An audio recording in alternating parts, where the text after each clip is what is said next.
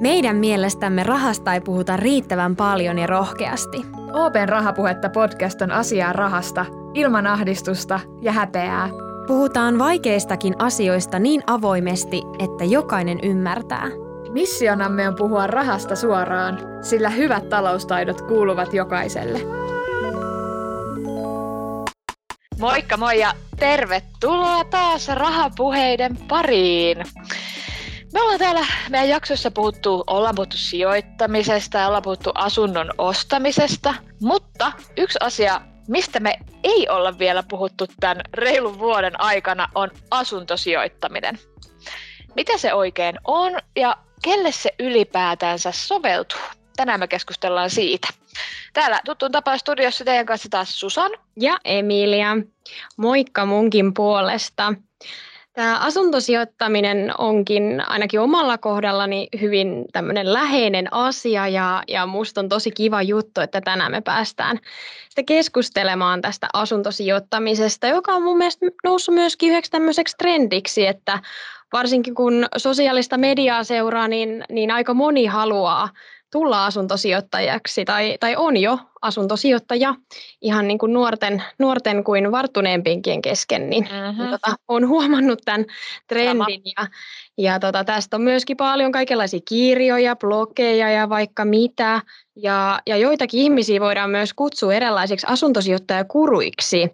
Ja itse asiassa me ollaankin tänään saatu tänne meidän podcastiin kaksi asuntosijoittajakurua, nimittäin asuntorahoituksesta vastaava Kaisu Kristi ja Suomen vuokranantajien puolelta yhteiskuntasuuden päällikkö ja asuntosijoittaja Ville Valkonen. Oikein paljon tervetuloa. Kiitos, kiitos oikein kiitos. paljon kutsusta.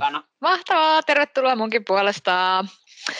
Tuossa tota, toi Emilia hienosti tituleerasi, että olette asuntosijoittajaguruja, niin mä haluaisin ihan tähän kärkeen kysyä, että mikä teidän suhde tuohon asuntosijoittamiseen on? Et, ootteko te, niin kuin, te olette varmaan itse sijoittanut, mutta niin kuin, kertokaa vähän tarkemmin. Kaisu voi, jos vaikka haluat kertoa ensin.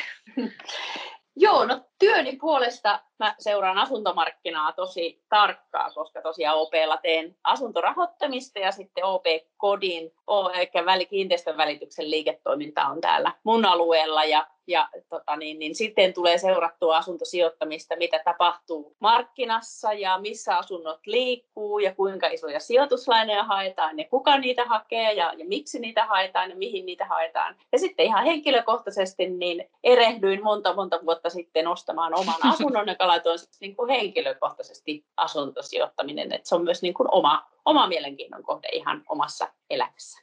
Eli niin työn puolesta kuin henkilökohtaisestikin Kyllä. tulee niin kuin seurailtua aihetta. No mitenkäs Ville sulla? Millainen suhde sulla on asuntosijoittamiseen? No kiitos Susan. Ensinnäkin vielä tuossa ehkä puhuttiin vähän päällekkäin, niin oikein kiva olla täällä ja mahtavaa, että päästään keskustelemaan kiinnostavasta aiheesta. Mä olen tosiaan Valkoseville työkseni myöskin asuntosijoittamisen parissa.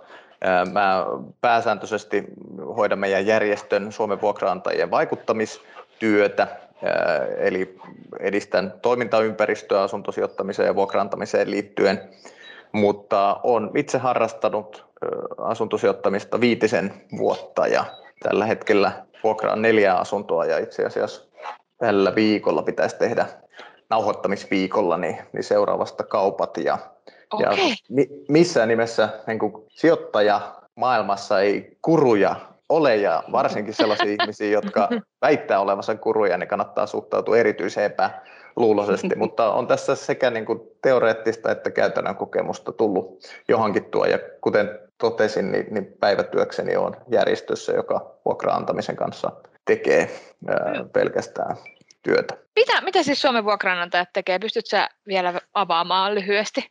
Joo, me ollaan ainoa järjestö Suomessa, joka on pienten yksityisten vuokraantajien asialla. Eli me edistetään toimintaympäristöä, joka mahdollistaa sen, että, että yksityishenkilöt, pienemmät kotimaiset toimijat voi olla vuokraantajia ja, ja pitkäjänteisesti sijoittaa asuntoihin. Meillä on yli 24 000 jäsentä ja jäsenmäärä kasvaa ihan hurjaa vauhtia tällä hetkellä.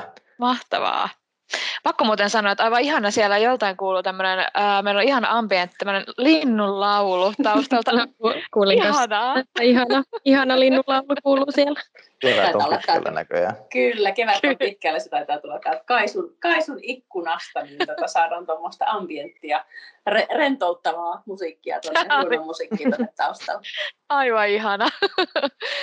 Joo, hei, no mutta hei, jos mennään takaisin aiheeseen, niin aloitetaan ihan siitä, että puhutaan siitä, että miten se asuntosijoittaminen siis oikein tarkoittaa. Mä niin kun, jo tiedän about sillä niin kuin suurin piirtein, mitä se tarkoittaa, mutta mä en oikein itse ehkä tiedä, että kenelle se oikein soveltuu esimerkiksi.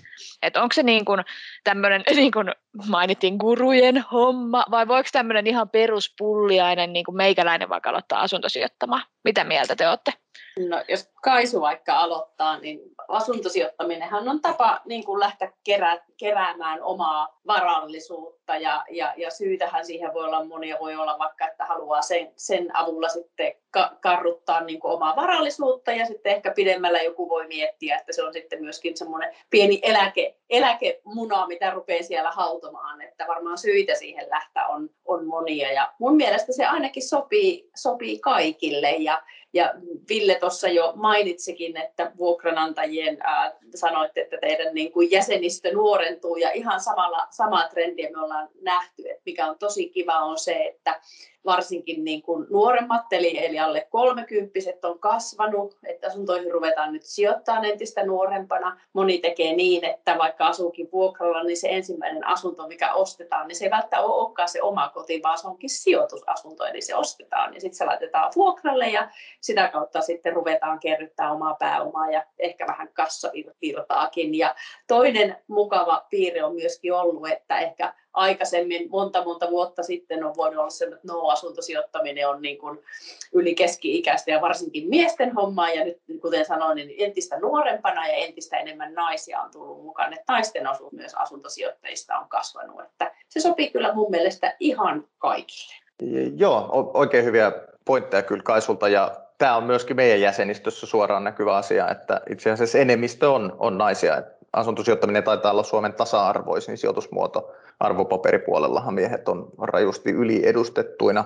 Kyllä se näin on, että asuntosijoittaminen sopii nimenomaan tämmöiseen pitkäaikaissäästämiseen ja vaurastumiseen, että ää, ei äkkirikastumiseen eikä, eikä kovin helposti myöskään mihinkään ää, niin kuin muutaman vuoden säteellä tapahtuvaan ää, rahan tuoton maksimointiin, vaan nimenomaan hyvin maltillisen riskin sijoitusmuoto ja, ja, ja sitten vastaavasti aika ennustettava. Eli jos kysyttiin, että mitä asuntosijoittaminen pohjimmiltaan on, niin sehän on, se on tuoton hakemista tarjoamalla kotipalvelua. Ja mistä tuotto tulee? Se tulee siitä, että yksinkertaisesti vuokralainen maksaa vuokraa, luonnollisesti korvauksena siitä kodista, jonka hän saa käyttöönsä, ja sitten myöskin erilaisten mekanismien kautta sen asunnon arvo toivottavasti nousee ja, ja historiallisesti onkin kasvukeskuksissa noussut. Ja sitä arvonnousua tulee ihan siis markkinoilta, mutta sit, voi tulla myös sitä kautta, että remontoi sitä, sitä asuntoa tai, tai onnistuu tekemään niin hyvän diilin ostohetkellä, että pystyy vähän alle markkinahinnan sen hankkimaan. Ja, ja näiden kahden komponentin, eli, eli vuokran ja arvonnousun kautta syntyy sitten lisää varallisuutta. Eli verrattuna vaikkapa arvopapereihin, niin asuntosijoittaminen on hyvin ymmärrettävää, ennustettavaa ja myöskin laskelmat on aika helppo jokaisen ymmärtää. Mm, Et se on aika konkreettinen sijoittamisen muoto. Joo, toi on kyllä selkeä, että se ei ole niinku vaan nollia ja ykkösiä tuolla paperilla, vaan että se on enemmänkin se näet se konkreettisesti joku niinku, tiet, niinku oikea asia. Juuri niin näin, ja sanoit. suuri osa meistä on jossain vaiheessa elämänsä asunut vuokralla, niin silloin on ollut, ollut osa sitten tätä. Et sitä mekin järjestönä korostetaan mahdollisimman voimakkaasti, että, että vuokrantaminen on kotipalvelun tarjoamista. Mm. Entä jos äh, on tällainen tilanne, että ei ole ihan varma siitä omanta ti- omasta tilanteestaan tai ei välttämättä tiedä, että missä haluaa asua tai ei ole semmoista vakiintunutta tilannetta, että voi vaikka lähteä opiskelemaan tai ei tiedä, missä haluaa asua tulevaisuudessa, mutta olisi kuitenkin sitä jotakin pääomaa tilillä, niin, niin onko tällaisessa tilanteessa esimerkiksi ostaa se ää, sijoitusasunto ja asua itse vuokralla ja laittaa tämä tuota, tilillä oleva raha sitten poikimaan? No jos Kaisu, Kaisu tuohon vastaa, ehkä aikaisemmin tuossa mainitsin, niin tämä on Kyllä. sellainen trendi, mikä me ollaan nyt just niin kuin nuorten, äh, nuorten aikuisten ensimmäisessä työpaikassa olevien niin kuin kohdalla nähty, että, että, että halutaan vaikka mennä tietylle paikkakunnalle opiskelemaan tai, ja, ja ehkä on sitten kesätöistä tai vanhempien avulla saatu tai on ensimmäisessä työpaikassa, mutta ei ole ihan varma vielä, että missä haluaa asua, niin, niin etsitään sitten omaa sijoitusasuntoa nimenomaan, että se ensiasunto asunto onkin sijoitusasunto ja, ja silloin tavallaan jää, niin kuin, jää, jää mahdollisuus myös sitten miettiä, että missä haluaa sitten tulevaisuudessa asua ja jättääkö sen ensimmäisen asunnon sitten myöhemmin sijoitukseen vai käyttääkö sitten siitä saatavaa tuottoa, mitä Ville tuossa äsken kuvasi, niin sitten sen oma, oman kodin ostamiseen niin on, on, on sitten eri vaihtoehtoja. Mutta kyllä me tämä kyllä nähdään ja mun mielestä se on ihan, että jos vaan pystyy maksamaan sekä vuokraa että sitten sen sijoitusasunnon äh, vaikka lainan korkoja ja huolto, huolto, huoltokustannuksia ja muita ja se, se vuokra kattaa sen, niin minun mielestä ilman muuta se on järkevää. Ja totta kai asuntosijoittamiseen aina liittyy riskejä, että jos siellä sijoitusasunnossa sitten vuokralainen vaihtuukin ja siihen jääkin sitten kuukausi tai kaksi tai jopa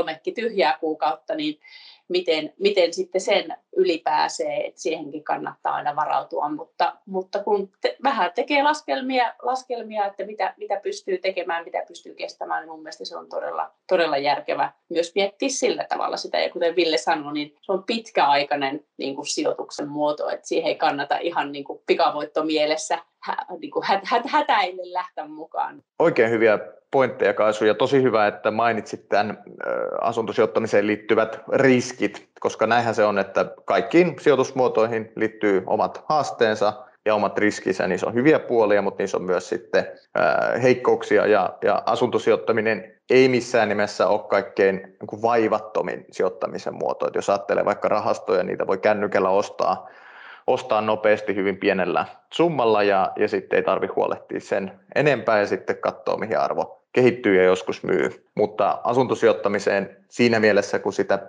perinteisesti vuokraantajana tehdään, niin liittyy paljon paljon enemmän vaivaa. Eli liittyy tutkimista, ostoprosessi on paljon vaikeampi ja kestää kauemmin. Vuokra antaminen äh, edellyttää tietenkin sitä, että asioi vuokralaisen kanssa ja etsii hyvät vuokralaiset ja ja sitten jos tulee ongelmia, niin niiden ratkaiseminen on, on paljon haastavampaa kuin arvopapereissa, josta pääsee käytännössä koska tahansa eroon. Asunnon myyminen kestää kauan, eli, eli se on paljon epälikvidimpi sijoitusmuoto. Eli, eli vaivaa ja aikaa vaatii suoravuokra sijoittaminen paljon enemmän kuin arvopaperit. Toki sit osan voi ulkostaa tästä prosessista, mutta joka tapauksessa aikaa sitoutuu enemmän. Eli, eli tavallaan kaikkein helpoin sijoittamisen muoto se ei ole, mutta toisaalta sitten hyviä puolia on tosiaan se, että, että on aika ymmärrettävä, konkreettinen, sitä voi hallinnoida ihan eri tavalla ja sijoitukseen voi vaikuttaa. Osakkeissahan käytännössä ei ole mitään vaikutusmahdollisuuksia, että Coca-Colan toimitusjohtajalle on paha soittaa ja sanoa, että, että myykää enemmän mustaa litkua kalliimmalla, mutta, mutta sitten taas asunnoissa sä voit vaikuttaa vuokralaisvalinnalla ja remonteilla ja ja taloyhtiökokouksissa vaikuttamalla ja, ja monilla muilla tavoilla.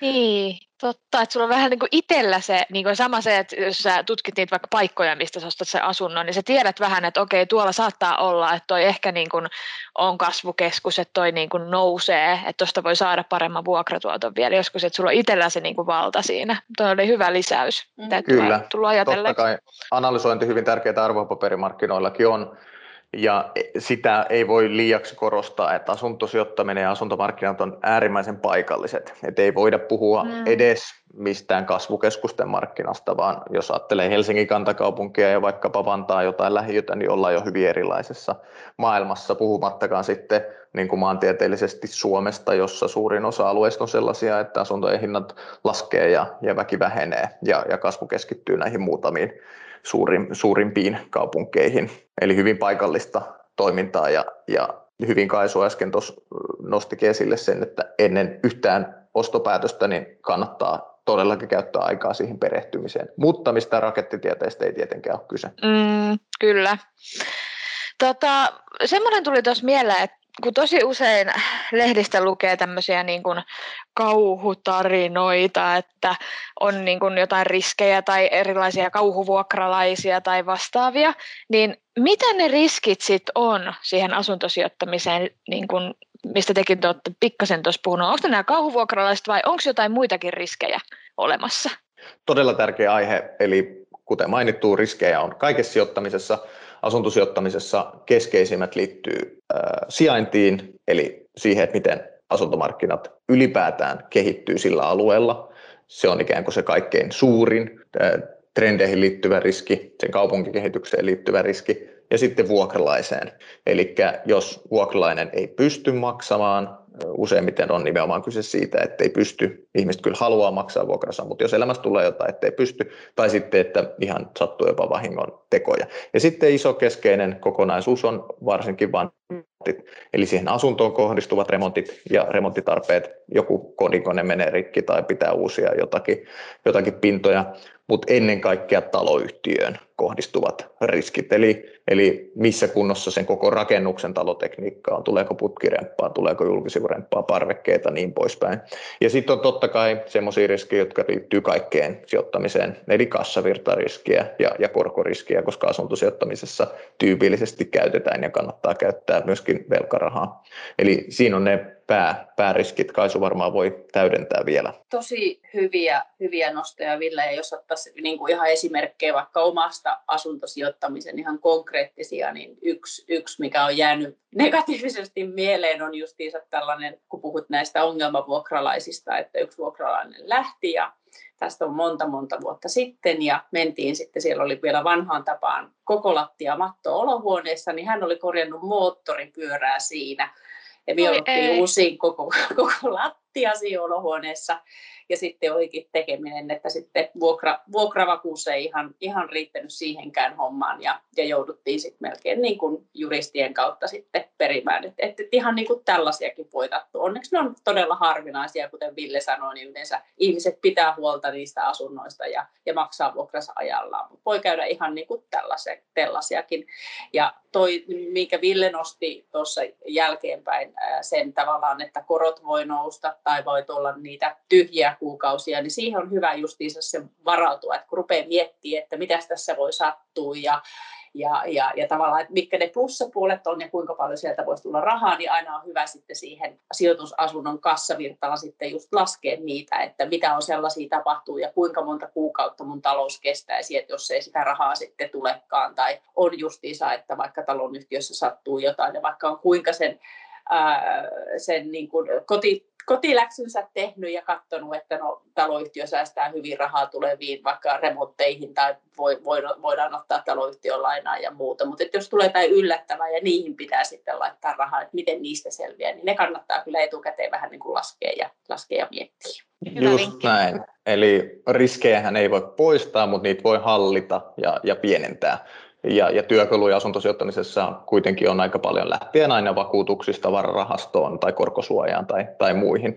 Se asuntosijoittamiseen kuuluu vähän ominaispiirteenä, että pääomaa kun tarvii aika paljon enemmän yhteen sijoituskohteeseen kuin, kuin arvopapereihin. Rahastojahan saa vaikka muutama kympillä hankittu järkevästi kuukaudessa, mutta voisi sanoa, että järkevä asuntosijoitus vaatii ehkä semmoisen 10-30 tonnia PK-seudulla enemmänkin joko suoraan omaa pääomaa eli käteistä tilillä tai, tai sitten vapaita vakuuksia, niin, niin kun sitä pääomaa kohdistuu siihen yhteen kohteeseen aika paljon enemmän, niin hajauttaminen on vaikeaa. Eli, eli riski kasautuu siihen yhteen, yhteen kohteeseen vähän enemmän, mutta totta kai sitten, jos, jos pitkä aika on, on mukana ja pystyy hankkimaan useamman, niin sitten tätä riskiä saa hajautettua. Mutta kyllä mä sanoisin, että että äh, erityisesti tämä, niin kuin, mikä voi mennä mönkään puoli, kannattaa miettiä ennen kuin lähtee asuntosijoittajaksi, että, että missään nimessä ei ole kyse mistään, niin kuin, että rahaa tippuu taivaalta, mm. vaan, vaan se on ikään kuin korvaus sitten, tuotto on riskistä korvausta. Ja hyvä varautua periaatteessa kaikkeen, että ei tule niitä ylläreitä niin paljon. Kyllä. Eikä sellaista sijoituskohdetta, missä ei riski ole, ole olemassakaan. Että, Kyllä. Noin niin kuin tilastollisesti vertailtuna niin asuntosijoittaminen on kuitenkin maltillisen riskin sijoitusmuoto ilman muuta. Entäs sitten, kun ää, sitä sijoitusasuntoa ollaan katsomassa ja parha, parhaassa tapauksessa jopa ostamassa, niin millainen on sitten tämmöinen hyvä sijoitusasunto? Kaisu voi vaikka aloittaa. No asuntosijoittajia on ihan varmasti todella monia. Osa hakee rahallensa matalariskistä tuottoa ja, ja katsoo sitä asuntoa äh, vaikka nimenomaan sen asunnon arvon nousun kannalta ja, ja hakee todella hyvin, hyviltä paikoilta, jossa niin kuin historiallisesti ja ennuste on se, että sen asunnon arvo kasvaa ja, ja, ja sellainen sijoittaja sitten ehkä etsii tietynlaista asuntoa. Sitten on ehkä korkeariskisempia sijoittajia, jotka eivät niin laske sen ja voivat jopa sietää korkeakin arvon alenemista, mutta sitten katsovat, että se vuokratuotto, jonka siitä asunnosta saa, joka on yleensä sitten tämmöisellä pienemmillä paikkakunnilla tai ehkä kauempana sitten kasvukeskusten ydinkeskustoista tai, tai, tai muuta, johon kuitenkin saa ihan hyvin asiakka- asiakkaita ja asukkaita, niin he katsoo sitten sitä, sitä vuokratuottoa. Mutta mitä aikaisemmin puhuttiin noista riskeistä, niin kyllä kannattaa just katsoa se, että, että miten siihen saisi vuokralaisen, onko se asunto sellainen, joka kiinnostaisi tietynlaisia vuokralaisia, koska se vuokralainenhan on niin kuin se asiakas, joka sitten sen,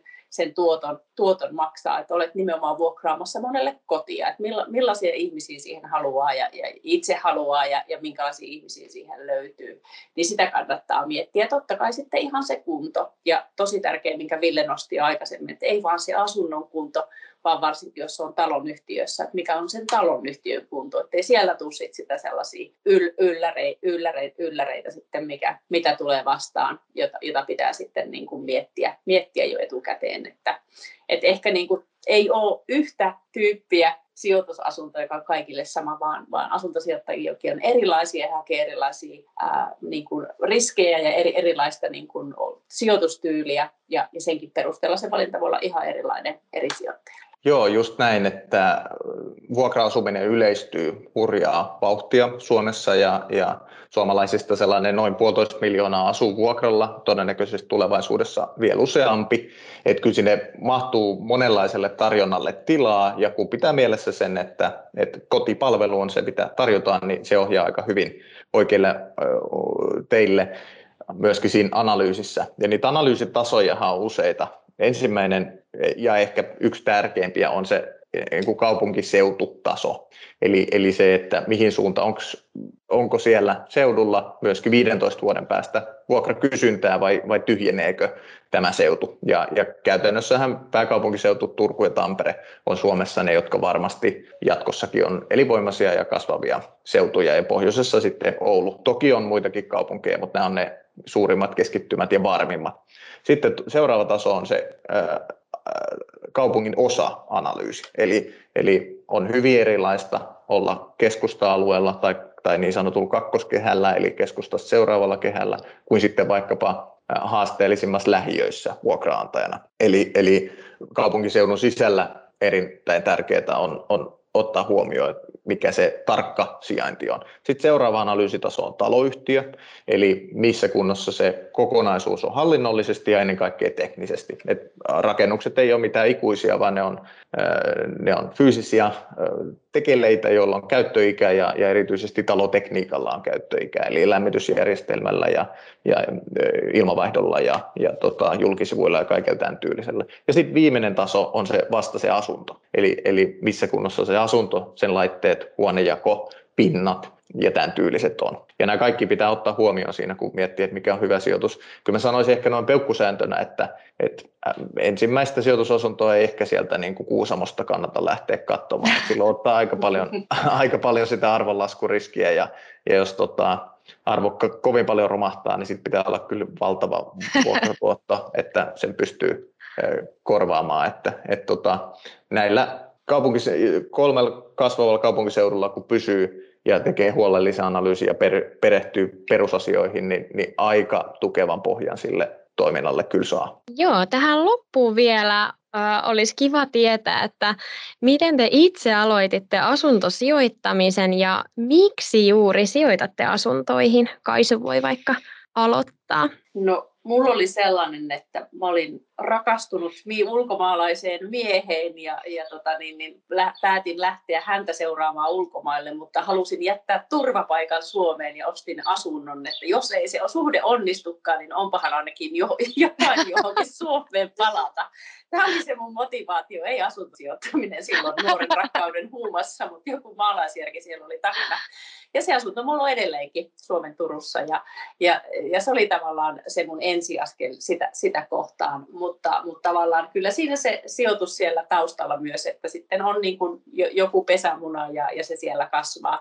Eli pitkäaikaista pitkäaikaista sijoittamista ja, ja, ja sen myötä sitten lähtenyt, lähtenyt keräämään mieheni kanssa myös, myös muita sijoitusasuntoja. Että pitkäaikaista toimintaa pitkällä aikajänteellä ja, ja kyllä, kyllä niin kuin katon sitä, että se varallisuus pikkuhiljaa sieltä kertyy, mutta myös se, että on mahdollisuus, niin kuin Ville aikaisemmin sanoi, niin me tarjotaan koteja ihmisille ja on ollut mm. mahtavaa olla mukana sitten ihmisten, on ollut ihmisiä, jotka on muuttanut uudelle paikkakunnalle. Ollaan, on, meillä on ollut mahtavia vuokralaisia, jotka on tullut ensimmäistä kertaa Suomeen opiskelemaan tai tekee töitä ja on heitäkin voinut auttaa, ei vain kodin tarjoamisessa, vaan myös sanoa, että no näin Suomi toimii tai näin haetaan Kelakorttia tai ihan tällaisia arkisia asioita. Että on sitten on, onnistunut myös tavallaan juurruttaa uusia suomalaisia Suomeen, niin se on ollut myös mahtava tavallaan niin kuin tavata uusia ihmisiä. Tosi hieno kuulla Kaisun tarinaa ja näin se itse asiassa aika monella on, että, että jättää omistusasuntoa esimerkiksi